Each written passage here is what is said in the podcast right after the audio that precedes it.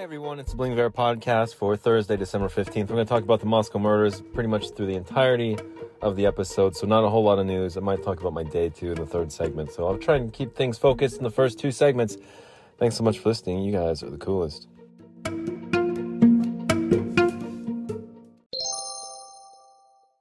Hey everyone, I'm your host Bling. Let's talk about those Moscow murders, shall we? This is from yahoo.com. This is Fox News. Nothing political, so don't worry. Idaho murders, knife possibly used in slayings known to dull quickly, likely also caused injury to attacker. Moscow, Idaho, the fixed blade Ka-Bar style knife police are reportedly searching for in connection with the violent murders of four University of Idaho students is known to dull quickly and would have likely caused injury to the attacker because of the physical force required, an expert told Fox News Digital. Police have said since early in the investigation that they are looking for a fixed blade knife that was believed to have been used in the November 13th quadruple homicide. The Idaho statesman spoke to a Moscow building supply store manager earlier this month who said police had asked if the business sold Ka-Bar, Ka-Bar knives. Ka-Bar? Is it Ka-Bar? The store does not sell them. Jonathan Gilliam, a former FBI special agent and law enforcement officer, told Fox News Digital the type of knife involved in the crime sheds light on the way in which the attack could have progressed. Gilliam, also a former U.S. Navy SEAL, said he personally has experience with Ka-Bar knives, which he said dull quickly and are often used for survival centric activities such as skinning the bark off a tree, digging a hole, or cutting leather. It's not going to be as thin and able to slice as other knives, he said. And when you do get it sharp, it's going to dull again just because of the nature of the fact that it's kind of a fat blade. The tip of the knife, he said, is known to break off. Ka-Bar knives are more frequently used for cuts that involve thrusting motions instead of smoother motions, Gilliam further explained. A thrusting is much more a physical activity, he added. And so the more you do that, the more tired you're going to be. The tip of the knife, oh, excuse me, correction. Gilliam added that he expected that the killer would have shown signs of bruising or cuts on the other, other side of his or her hand. And as the blade gets duller, it becomes more slippery, he said. It's a tremendous amount of effort that you are knowingly putting out for the purpose of killing, he said. It's a tremendous amount of effort that you are knowingly putting out for the purpose of killing, he said. Gilliam told Dr. Phil Monday that investigators would likely see a progression of smaller and smaller wounds on the victims as the killer carried out the attack, which likely grew more physical with each person. That makes sense, actually. That makes sense. Um, Tuesday marked one month since Ethan Chapin and Xana Kernodle, both 20 and 21 year olds, Kaylee Goncalves and Madison Mogen, were discovered fatally stabbed inside the girls' off campus home. The victims' bodies were discovered just before noon on November 13th, so we're, we're a month into it. And everyone knows all this stuff, so I don't think it's worth um, rehashing all of it, unless this is your first time kind of trying to get caught up on everything. I'll kind of gloss over this first part, but I'm not going to keep repeating the same thing. Um, I'll try not to, at least. Officials have said they believe the victims were asleep when they were attacked between 3 a.m. and 4 a.m. Each victim suffered several stab wounds, and some showed signs of trying to defend themselves. Sorry for the background noise, too. There's always something happening around here. Give me, um, excuse me for one second here. Can't stand loud, loud cars. The homicides were carried out on the second and third floors. Two other roommates were on the bottom floor of the home and were unharmed, police said. Moscow police officers responded around 11:58 a.m. to a report of an unconscious person at the address, but several people had gathered at the crime scene by the time police had arrived. Officials said the 911 call originated from inside the residence and came from one of the surviving roommates' cell phones, police said. Multiple people allegedly spoke to the dispatcher before officers arrived. Police are analyzing 113 pieces of physical evidence and about 4,000 photos from the scene. They have also received more than 2,600, basically 20, um, 2,645 emails, and over 27 or 2,770 calls to the Mo- City of Moscow tip line, police said. The FBI has received more than 1,084 digital media submissions. Last week, police revealed they had received tips and leads about a white 2011 to 2013 Hyundai Elantra spotted near the crime scene in the early morning hours of November 13th.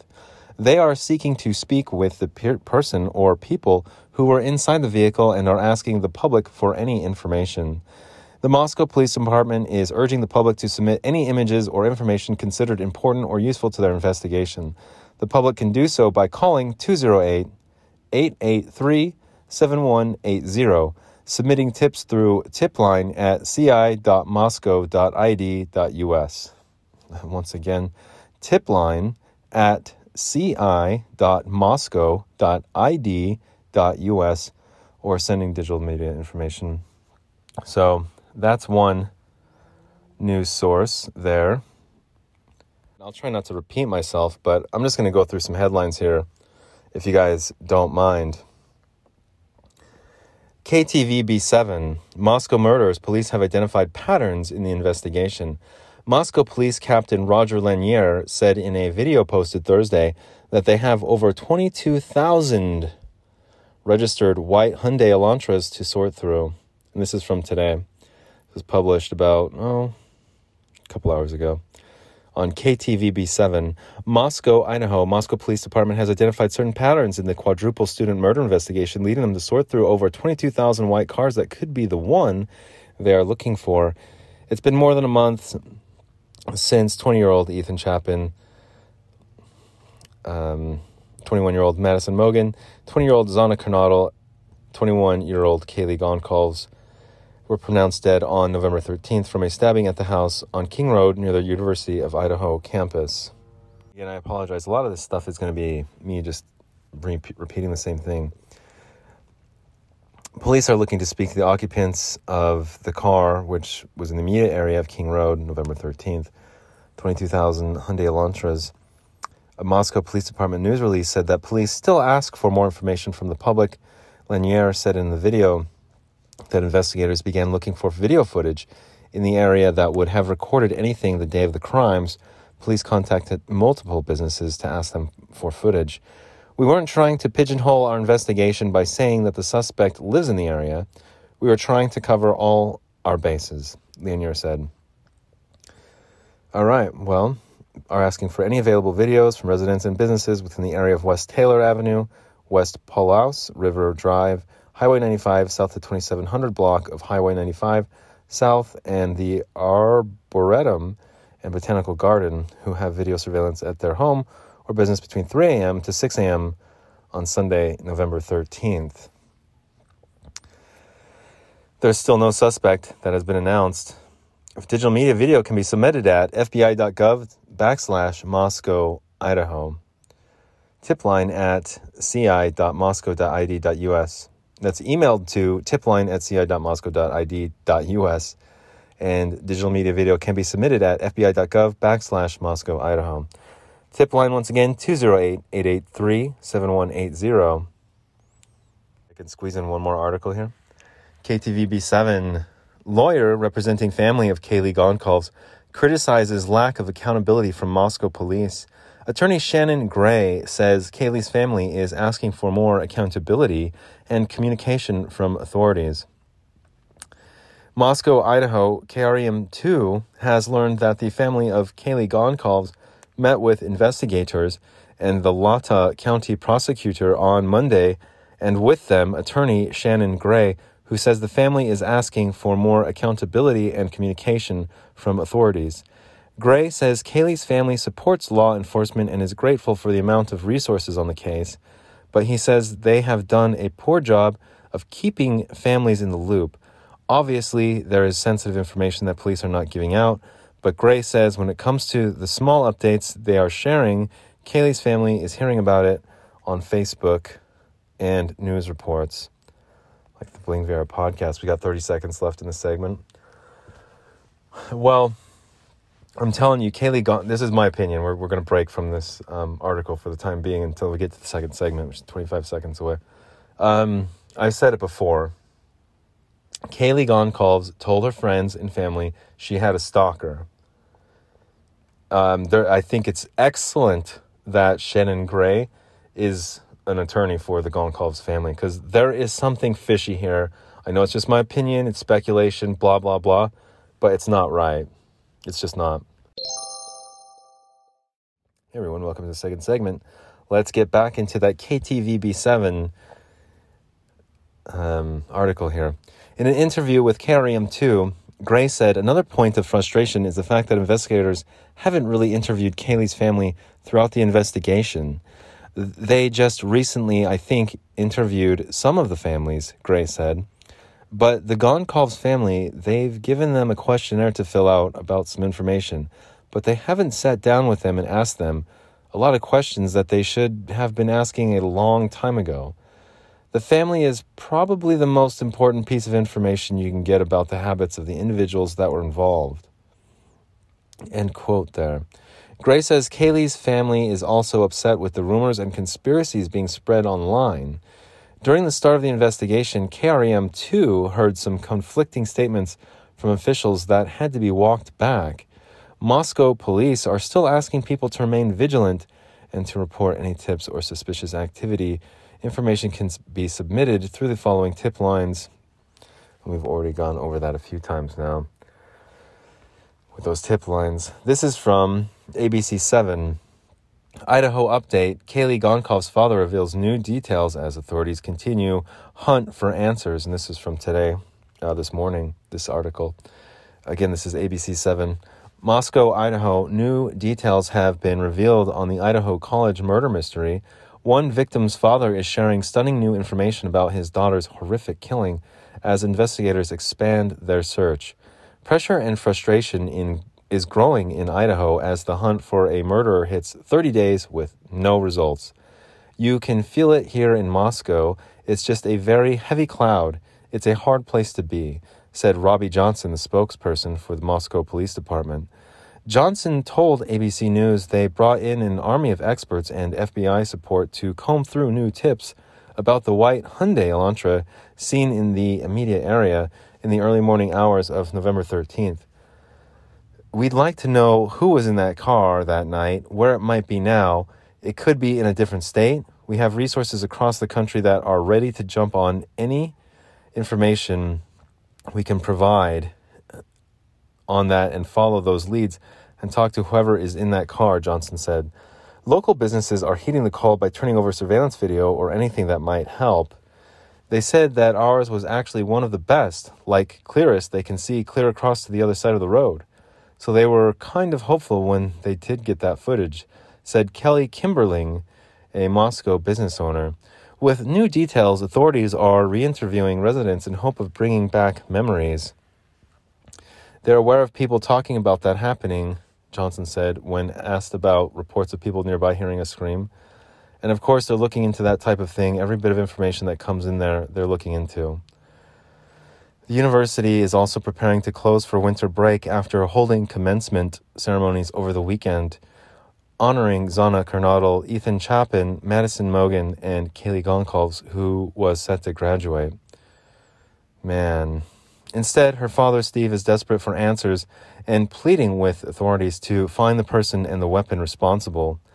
This is a brutal weapon. It sounds like it was a professional type weapon that couldn't break and weren't wounds. They were like large punctures, Steve Goncalves said. My God.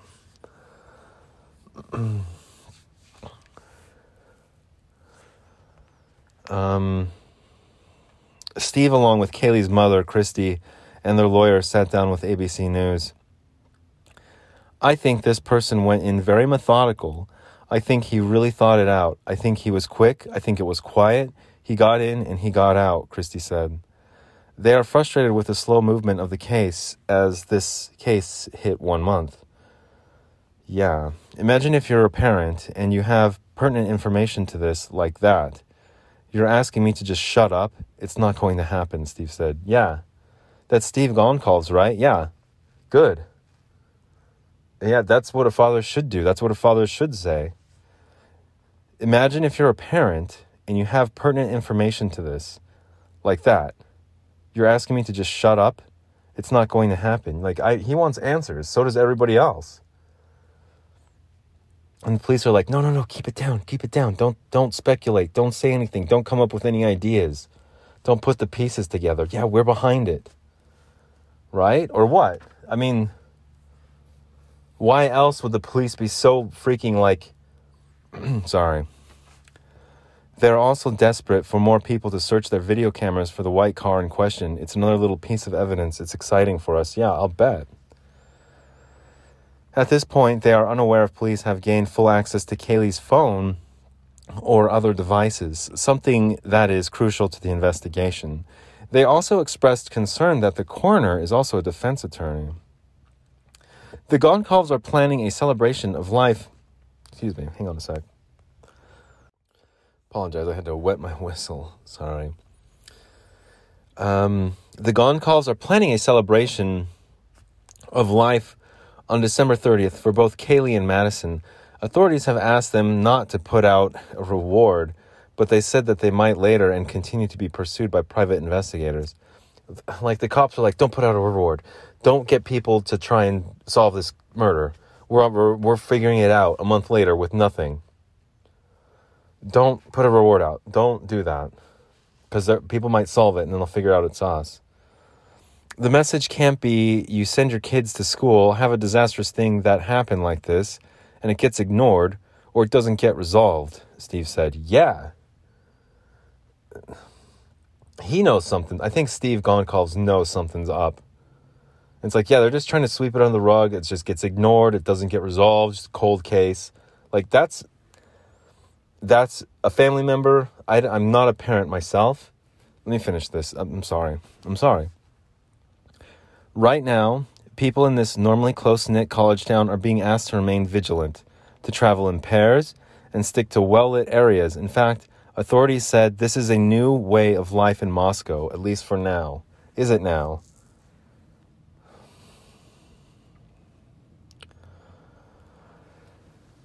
All right, I'll still. I'll, okay, hang on. I'll get to the third segment. This is from ABC News. Idaho murders. Person in white car spotted on video has critical information, police say. Again, this is from today, about four hours ago, I think.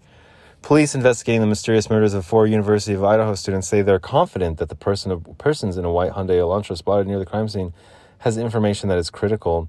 Authorities announced on December 7th that they're looking to speak with the occupant or occupants of a white 2011 2013 Hyundai Elantra that was in the immediate area of the victim's house in Moscow in the early hours of November 13th when the crimes occurred. Police said they're investigating the surveillance video from Moscow gas station that shows the white car that morning. So far, we have a list of approximately 22,000 registered white Hyundai Elantras that fit into our criteria that we're sorting through.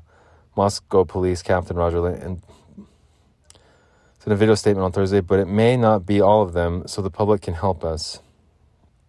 Okay. Maybe one of your neighbors has one in the garage. They don't drive that often. Exactly. What did I just? I just said that the other day. It's going to be in a garage or a storage unit. Period. There, there's nowhere else it's going to. It's just going to be gone, and they're not going to drive it anymore. Why doesn't anyone listen to me? I'm serious. It pisses me off sometimes. Maybe there's one of one that's just not on the registration database. Yeah, maybe. Or maybe there's one with swapped license plates or one with swapped something. There's something gross and disgusting in Utah and Idaho, and it's evil. it's evil, man. Yeah, I'll get into it in the third segment. There's like a minute and a half le- left. There's something evil happening in Salt Lake City, in Idaho, in that area of the country, and it's bad and nobody seems to care. It's just another day, the post pandemic dystopian present that we're living in right now. It's desensitized everybody. And everyone is just looking out for numero uno, and there's nothing wrong with that.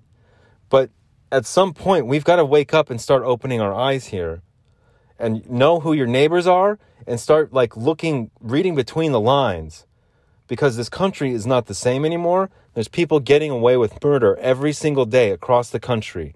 And this is a perfect example of more people like trying to get away with murder, wrong place, wrong time, whatever, but they're trying to do something that's not right here and it's evil. And I think Steve Goncalves, Kaylee's father, is totally onto it. He, he can smell a rat. Look, there's no way anyone can know who did it or the police are responsible or whatever, but there's something not right here. There just isn't. A month later and there's just nothing. Fixed blade military style knife and there's just nothing. All right, well, don't offer a reward, keep your mouth shut. All right, let's continue in this third segment, home stretch. Same article from ABC, what, ABC 15, wasn't it? Or ABC 7, rather. Let me, hold, let me make double check. ABC News, just says ABC News on my end. Um, I'm sorry, I apologize. How unprofessional. We're not releasing specific details because we do not want to compromise this investigation. And this is from Lanier, the Moscow P- PD chief. From Kaylee's dad urges anyone, Steve Goncalves, urges anyone in Moscow with a surveillance system to come forward. He said he's worried that now that a month has passed, some of those key videos could be erased. Steve is Steve is trying to do something he's trying to get things done. He's speaking out. Whether the police agree with it or not, that's irrelevant to me. He's doing what he knows is right. He's, he knows the clock is ticking. Anyone who's watched the first 48, the crime murder mystery show, anyone who's watched the first 48 knows you have 48 hours, and after that, everything starts to fall apart. Forensics, uh, um, evidence, witnesses, all of it. It starts to unravel and go away and disappear. We're still looking for this car.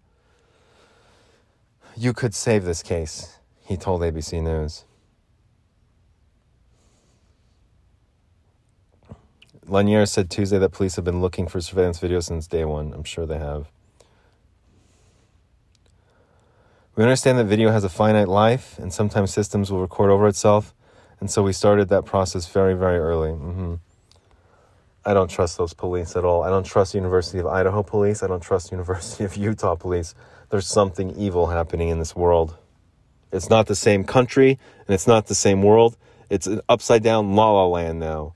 Everyone's working so hard, working two jobs. We're all spending so much money on this inflation bullshit. Idaho murders. This is from Fox 13 Seattle. Idaho murders. Coroner weighs in on toxicology reports, describes her role in case. Moscow, Idaho.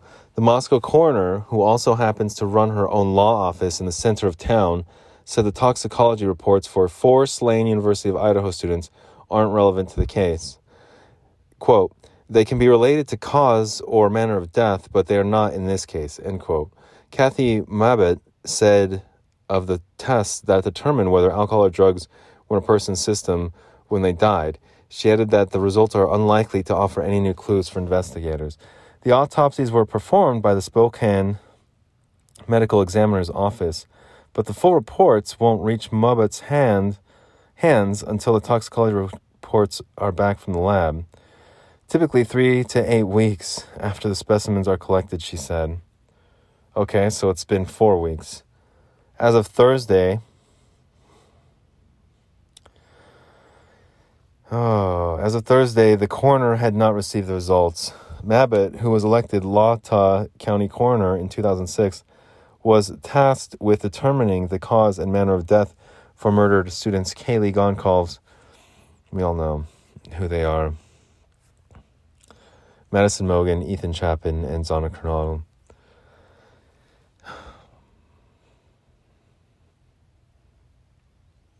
The four friends were brutally stabbed between 3 and 4 a.m. College town of 25,000. It's been really difficult, especially not knowing who did it and not having someone in custody, Mabbutt told Fox News Digital in a sit down interview Thursday. Mabbutt visited the crime scene and reached out to each family member to disclose details from the autopsies.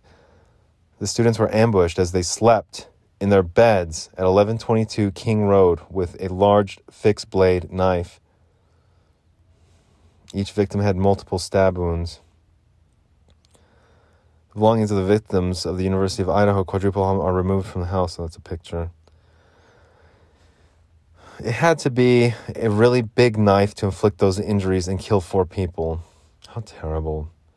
Gonkov's father told Fox News Digital in an exclusive interview Sunday that Mabbutt described the wounds as tears and big open gouges. My God. I bet that just has to just tear you up inside as a parent, as a father. Just to think. I mean, I'm not a parent. Let me finish this. At least one victim had defensive wounds, which suggested she awoke during the attack. I deal with a lot of sadness, but this is pretty extreme. It's pretty unusual for us to get homicides, let alone four at a time. Mabbutt's duties as coroner involve investigating one to two suspicious deaths a week. And given her primary job as a defense lawyer, the two roles can intersect. Well, I, I, Her law office picked up convicted killer James Curtis Leonard's most recent bust for assault. What does that mean? More than a decade earlier, Mabbutt was the coroner who determined the cause of death for the man Leonard shot dead outside his home in Genesee. Police have said he isn't connected to the slayings. I don't know what any of this means. I would never get appointed on a case where there's a murder or accidental death that there's in Latah County because I'm a witness for the state. Yeah, I, she sounds. She sounds like. Before embarking on a career in law, Mabbutt worked full time as an ER nurse. At, yeah, she sounds about six years ago. She chose to focus exclusively on her law practice. I think um, I don't think she's. I think it's fine. It sounds like she's speaking the truth. It sounds like she's affected sort of emotionally by this, but not compromised. Moscow has had its share of killings, but the quadruple homicide is the first they haven't known who did it in a short period of time it the first time they haven't known who did it in a short period of time. The town had a particularly bloody year in May 2007 when Jason Hamilton murdered his wife at home, a Moscow police officer at the courthouse, and a janitor at the First Presbyterian across the street before turning his weapon on himself. Well, that's all the news that I have on this. At least all the news that I bothered to. Um, relate to you guys, all my fans and listeners tuning in at home, all my new fans and listeners too, tuning in for the first time. Well, I've, tried. I've tried to mention that I, have wanted to take this podcast up a notch or two, but I, I, I truly feel that my experience in Salt Lake City, Utah, for everyone that's not aware or familiar with this podcast, um, I've been through some not so fun times here ever since April. It's a long story. Um, if you're still buying or selling anything on eBay, don't do it because they'll rip you off or steal your money or make your life even worse, if more difficult. Your uphill battle will be even more uphill. It'll be like a sheer cliff if you're buying or selling anything on eBay, so don't do it. Um, and ever since April of this year, um, yeah, I guess what eight eight months in the making now. It's been difficult for me to get anywhere, um, from sleeping bag homeless to being attacked in my sleep as as a homeless person, as a, a homeless person sleeping just sleeping bag, no tent, no anything. I stayed away from the the the shelters mainly. I stayed away from like the downtown streets mostly, but I, I would kind of go off and sleep by myself uh, to avoid getting things stolen or or what have you, getting messed with in the middle of the night. Um, it's scary though, um, being homeless and being out there in the streets. But that experience, and I, I was I was only sleeping bag homeless for 25 days. Um, however, you want to look at it, 25 days is a fairly long time to be sleeping bag homeless, if you ask me. But some people have been doing it for years. Um, so, yeah, they might scoff at my story. But my point to all this is during that three weeks' time, I truly feel that there's an evil presence, there's an evil organization, evil group, bad people, whatever you want to whatever you want to call it, nefarious actors, bad actors, bad people who have infiltrated, infected uh, echelons of government, academia, and I've been saying it before these murders. Like, there's a problem in Salt Lake City. They've infected neighborhoods, academia. Like, just taken things from people. And that was, I was homeless um, on Halloween pretty much. So two weeks went by and then these murders happened. But the experiences that I had in Salt Lake City and with the University of Utah police of being followed, I was living in the student apartments um, at the University of Utah as of I moved out on what September 19th or something like that. So I've been away for about three months now, but um, I lived there from 2021 until September 2022. And so, like a year and a half, pretty much, right? Year and nine months. Like, after graduating from the University of Utah and just being like, basically, you can't live in the student apartments anymore, I was being followed. Okay. And there's nobody that will ever change my mind about this. There, there's nothing anyone can say. There's no evidence. There's no anything that anyone can present to me that will say like, see, you're you were imagining it the whole time. It it will not happen. I started being followed on August 12th. I know this, and um, it, I thought it had something to do with a car repossession. I don't know, or possibly eBay for all the negative things I say about eBay. And if you're not familiar, eBay has um, like like C-level C-level uh, people who are in prison who pled guilty to interstate cyber stalking. Uh, the the head of security pled guilty to stalking people for years, uh, um, terrorizing people. Like it exists, man. These tech companies get up to some nefarious twisted shit, man. And I thought maybe it was related to that. I was being followed because I just would adamantly hate eBay. Um, I can't stand them. Go back and listen to all those episodes starting on April 16th, because that's when this all started happening for me.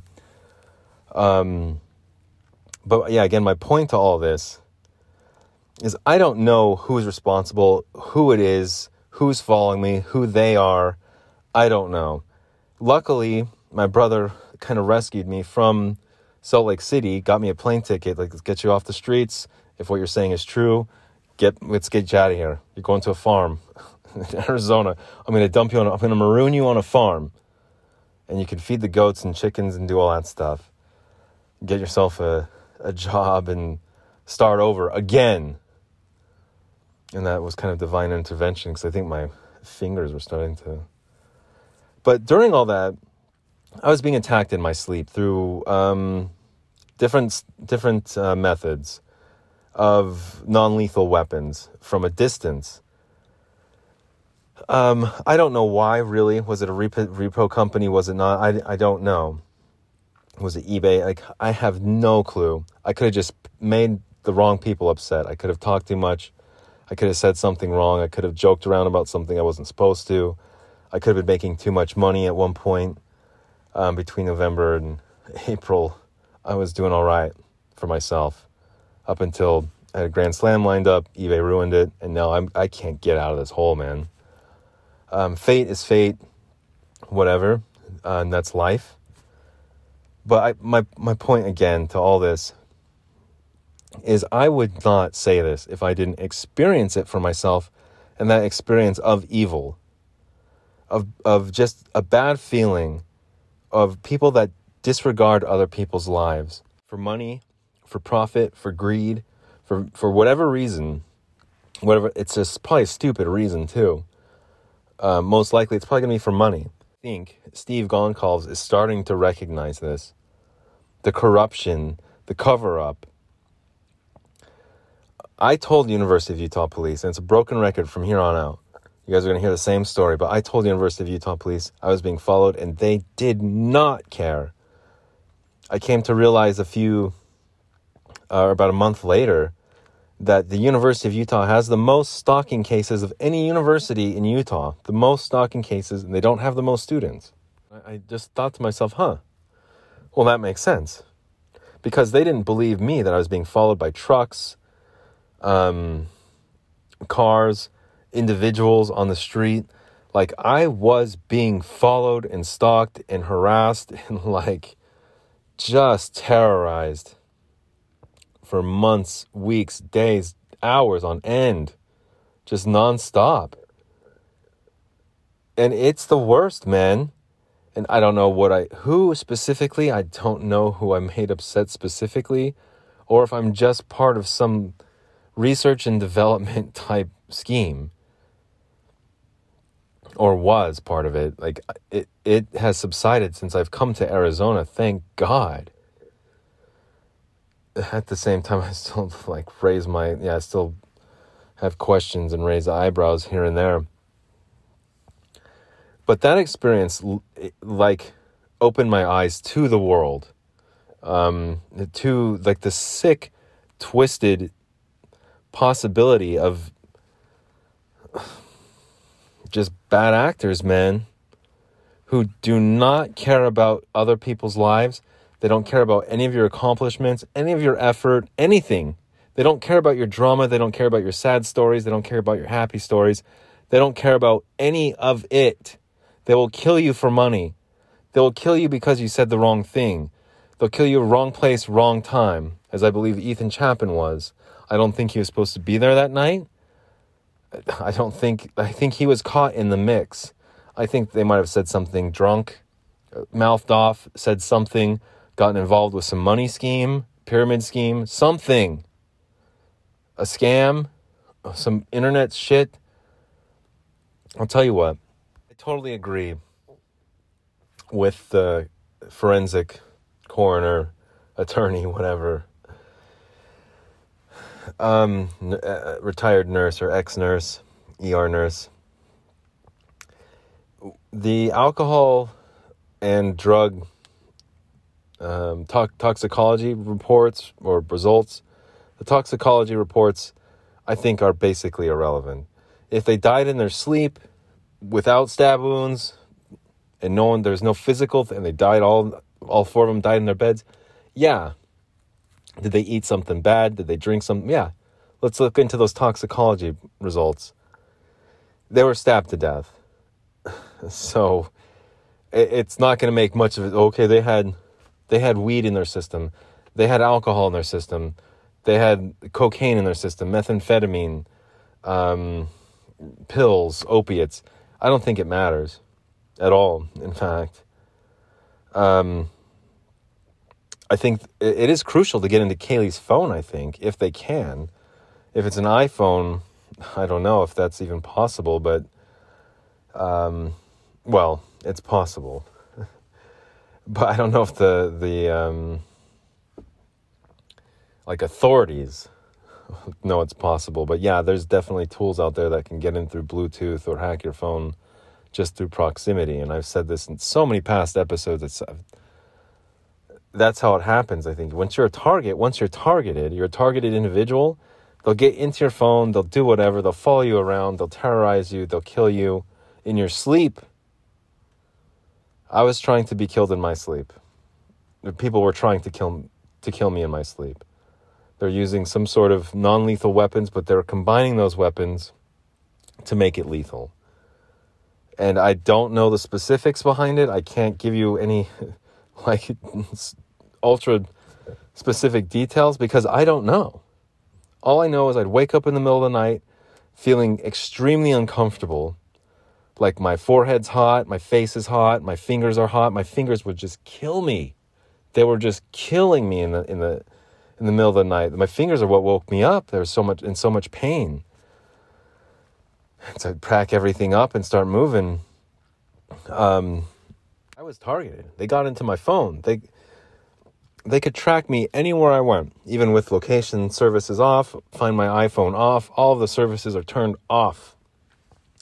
There they were, four in the morning, uh, seven in the evening, 2 a.m., 3 a.m., 8 a.m., 9 a.m. It didn't matter what time, it didn't matter where I was in Salt Lake City.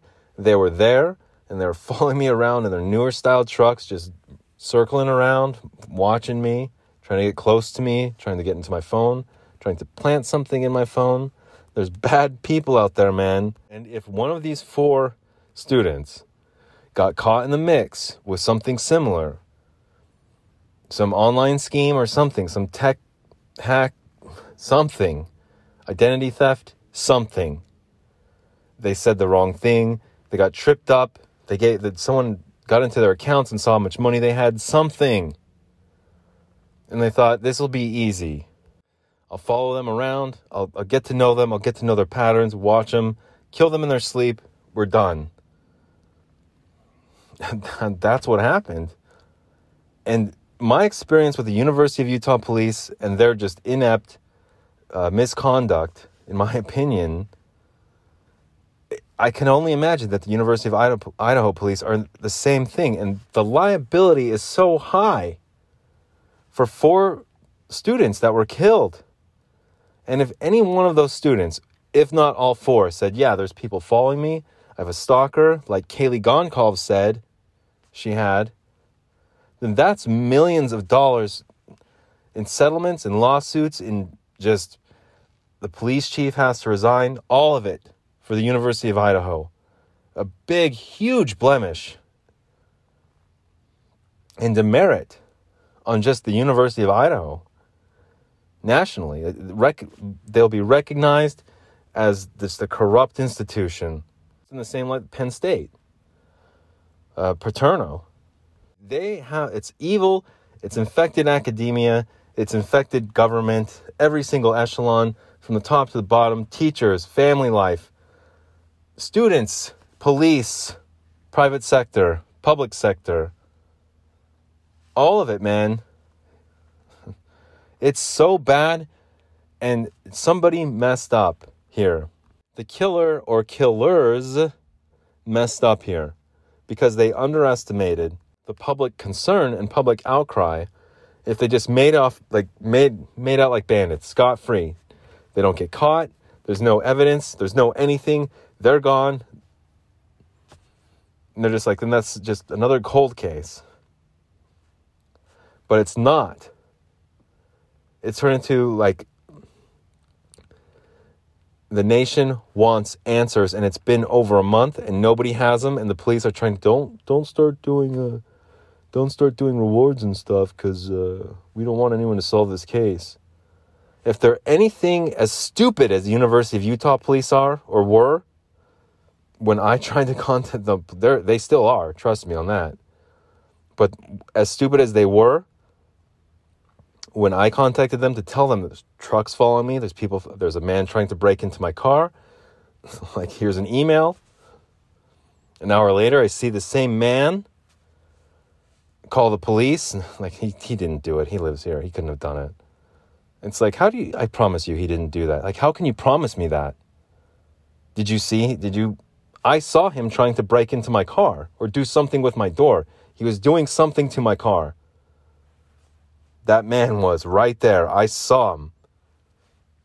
I emailed you guys about it, and an hour later, he's still there in the parking lot, walking away on the sidewalk, grinning at me. I promise you, he didn't do anything. I promise you. It's like, you police are corrupt. You police are.